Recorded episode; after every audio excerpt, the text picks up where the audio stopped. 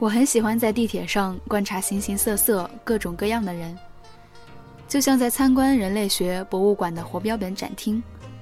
说实话，伦敦地铁上的帅哥真的很多，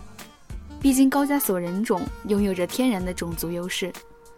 但来了这么久，最惊艳我的还是今天看到的一个棕皮小哥。小哥梳着特别好看的背头，打理的丝丝缕缕，一点不乱，手臂内侧有纹身，几何线条，不乖张不艳俗，背景挺直，精气神特别好，在满是困顿之气的下班高峰车厢里显得格外瞩目。重点是他身上穿着一件环卫工人的衣服，但是干干净净，完全不输一身西装革履。不是吧，连扫地的都这么好看？站我旁边的花痴同学已经完全不淡定了。虽然我的内心也是万丈巨浪，但我还是得强行压制住了体内的洪荒之力，佯装淡定地跟他解释，这才是真正身体力行美化环境的环卫工人呀。但说笑归说笑，来了伦敦之后，会发现路上很多建筑工人、扫地的大叔，甚至是路边的乞丐都特别好看。这种好看并不是指他们的五官有多么精致，身材有多么健硕，而是每个人都会认真打扮自己，工作再辛苦也不会让自己邋里邋遢地出现在人前。看着这样的人，就会由衷地感叹，这才是认真生活的模样啊。小时候常挂在我们嘴边的一句话就是，外在美不重要，内在美才重要。但长大后就觉得这句话实在是太扯淡了，外在美实在是太重要了。人生有很多困境，可能单纯就是因为不够美。波伏娃甚至在《第二性》中说道，美是一种武器，一面旗帜，一种防御，一种推荐性。这并不是在推翻内在美的重要性，而是对这种简单的把内在美与外在美放在对立面的行为嗤之以鼻。因为真正的美是相辅相成的，外在美与内在美是可以并行不悖的，而且其实这两者不仅能够共存，更是能互为一体。懂得打扮自己，懂得让自己变美，本身就是一种修养。而那些一味贬低外在美的人，只是想通过某种途径来突出自己高人一等罢了。但试问，这样的行为难道不就是一种狭隘吗？况且美本身就不是一种天赋，而是后天的习得。要知道，变美可是一件需要耗费大量时间精力的事情，可以说算是修炼了。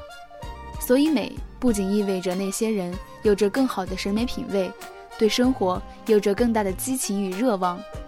而且更意味着他们有着很强的自我管理能力，而这恰恰是这个浮躁的时代里最稀缺、最可贵的品质。看来王尔德说的那句“唯浅薄者才不以貌取人”并不是没有道理啊。你在生活中有没有看到过一种女孩，明明五官长得并不怎么样，但是给人的感觉就是很美？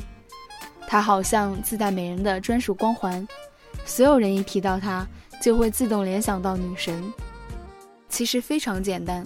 美是一种气场，是举手投足间的姿态，那是与先天的漂亮完全不同的东西。所以提升审美，培养气质就显得尤为重要了。但这并不是说让你去哗众取宠，去刻意追求猎奇与酷。不得不承认，在这样一个不怎么好的世道下，大家不仅对于美的标准是刻板一致的，甚至对于酷、特别这样的词语的理解也是莫名的相同。在很多人眼里，变美就是意味着要去吸引他人的目光，要接受他人的认可，要跟身边的人都不一样。但其实并不是这样，美是一种从容自在，是自由舒适，是根本不屑去顾及他人的目光。曾经发过一条微博，说的是我在上海的地铁上看到过一个日本奶奶，70岁左右的年纪，戴深褐色墨镜，满头卷曲银发，打理得一丝不乱，穿着领口有蕾丝花纹的白衬衫和墨绿色的连衣裙，背一个玉绿格子拼接双肩包，后面是卡通图案，光小腿，白球鞋，露脚踝，像一棵刚开花的绿植，站在春天里。可能很多人觉得一把年纪打扮成那样很是不妥帖，但我就觉得特别美，也特别羡慕她，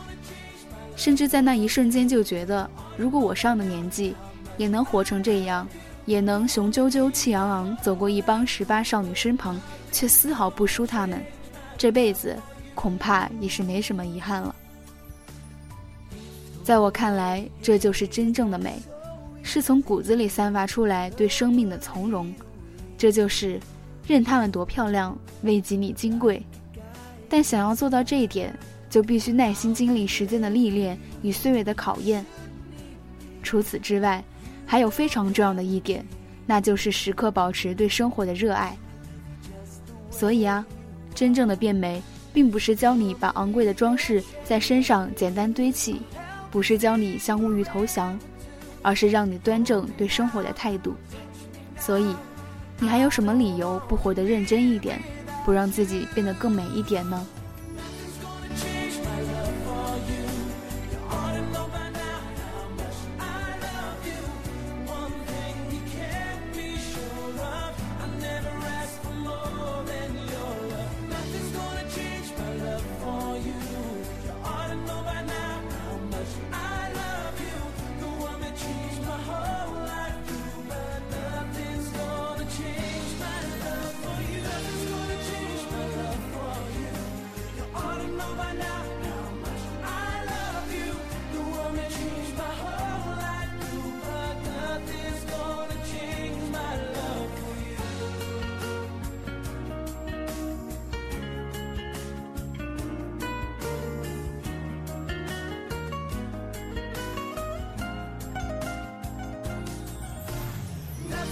？Change my life.